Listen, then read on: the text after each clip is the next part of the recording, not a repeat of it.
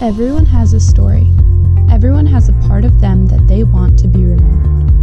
Hello, my name is Anita Milsom, and I'd like to welcome you to our podcast series, Stories of a Life Well Lived. This episode will focus on careers and jobs.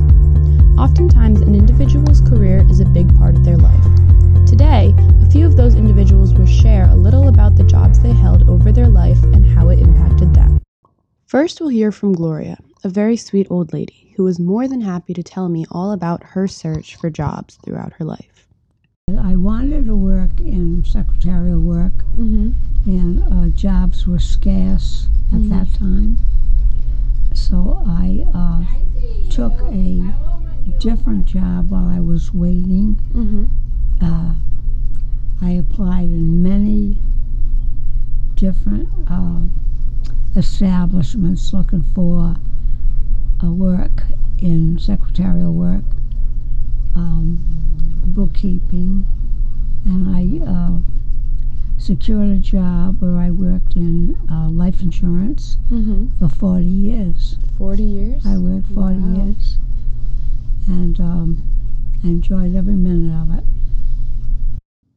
It wasn't just the work that was important to Gloria, it was also the relationships she formed throughout her careers. And here she talks about the young woman who she worked with.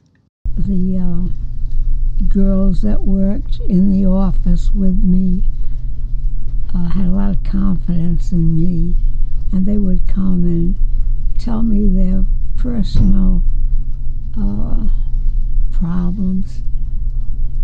They trusted me, you know. Gloria had a long and happy career and made many fond memories and meaningful relationships with the people she worked with. Next, we will hear from Frank, who was enrolled in the military as well as had a lot of other jobs throughout his lifetime. I was born in the uh, depression depression area Okay. in uh, 1924. Frank Wesen unfortunately passed away late July 2019. However, I was able to record this interview before he passed, and in it, he tells us a lot about his life story, including the time period when he grew up. Actually, the world revolved around textile mills at that time, Mm-hmm.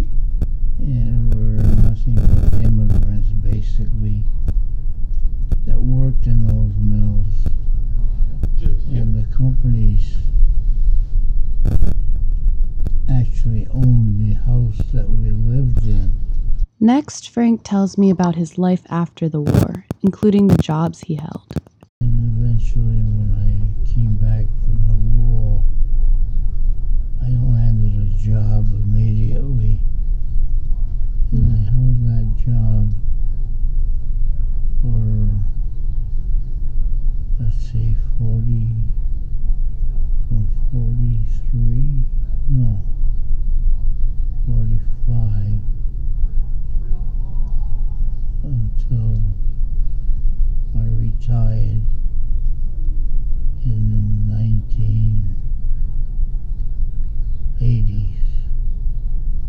Finally, Frank opens up about his military service, including how many years he served and where he served them. I was 18 years old when I was drafted during the war and spent almost three years in the South Pacific. Our next guest is Phyllis, who lived in Rhode Island her whole life and worked as a hairdresser for many years. And I went into hairdressing. I was a hairdresser for 22 years. Yes, don't look at me now because Now, Phyllis did not work in hairdressing her whole life. She also spent a little bit of time in the medical field, which she talks about next. I did uh, CNA, but we weren't called CNAs. We were called uh, nurses aid at that time. Ah, okay. And I did that for eight or nine years Okay. in Smithfield. While conducting this interview, Phyllis happened to ask how old I was, and when I told her I was 16, she got very excited because this was when she had started out in her career path. That's when I started out at 15. I had my first job. The next person we'll hear from is Dr. Ralph Meek, who's had a very impressive medical career. I went to a Jesuit run high school. Mm-hmm. I, I, don't know if you're familiar with the, their high schools are very strict. Mm-hmm. Yeah, so uh, I did a lot of studying in high school.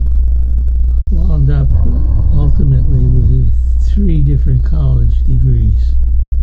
Bachelor of Science in Chemistry degree Marquette University. I have uh, an MD degree from Mark, well, it's called Medical College of Wisconsin, and I have a PhD degree from the University of Wisconsin in pharmacology. After speaking about his education, Dr. Meek then told me all about his great accomplishments in the medical field. When Brown decided to uh, start a medical school, they contacted my major professor. And he said, I'll do it if I can bring two of my students with me who are just finishing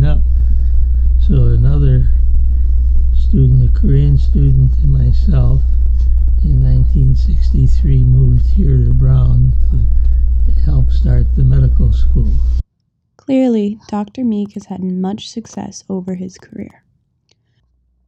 Next, we hear from Bob, who gives us a little background on why he decided to pursue the career that he chose. Being under the influence of my father and my older brother, who were both in sales, I decided that that should be something that I would do. Bob also gives us a little bit of background on what life was like for the people who decided to pursue the sort of career that he chose. There, back when I was in school, there wasn't much available for sales or marketing, even. so you had to learn from people who were in the business, etc. But that's what I did. I spent my life doing. Finally, I asked Bob how many years he worked in this career. From the time I was early 20s until I retired.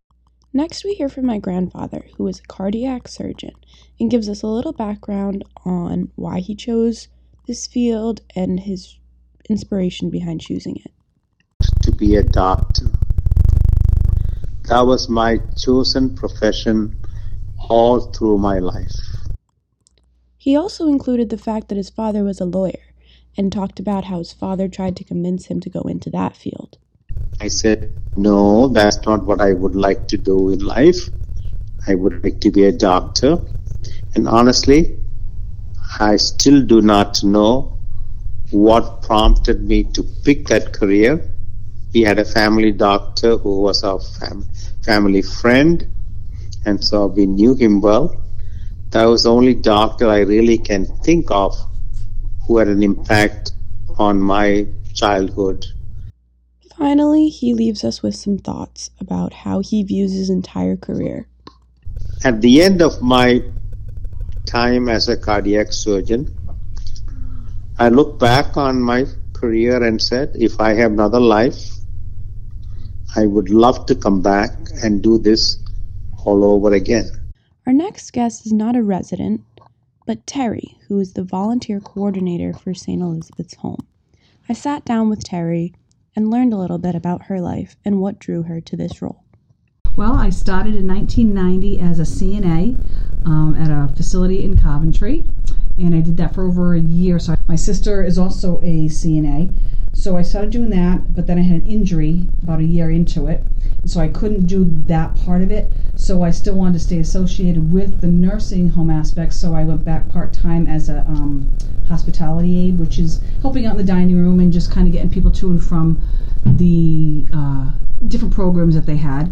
And then after that, there was an opening for an activities assistant. So I said, oh, let me try that. So I worked that part time in that facility for probably three years. And then I transitioned into activities director there. And then um, and then I had to take a short leave of absence for a little while. My mom had gotten sick, so I took a short leave of absence, and then with all the other stuff, I just I left the nursing aspect of it, and then um, this came back in this came up in about 2005. I've been here. Yeah, they had an uh, opening here, so I applied as an assistant um, on the memory care unit. So I did that for six years under Sarah. And then uh, when Sarah took another job, I became the program coordinator on the memory care unit. And then when this position, volunteer coordinator, became available, I kind of moved into this position. So yeah, that uh, pretty much a lot of my life has been doing um, CNA, uh, that kind of stuff. I never went to like nursing school. I went to CNA classes, but uh, back in the day, you didn't have to be certified, so I didn't have a certification. So it was just more of a hands-on training, I think, for the most part. With that, we'll wrap up today's episode on careers and jobs. Stay tuned for the rest of the series as we explore more stories of a life well lived.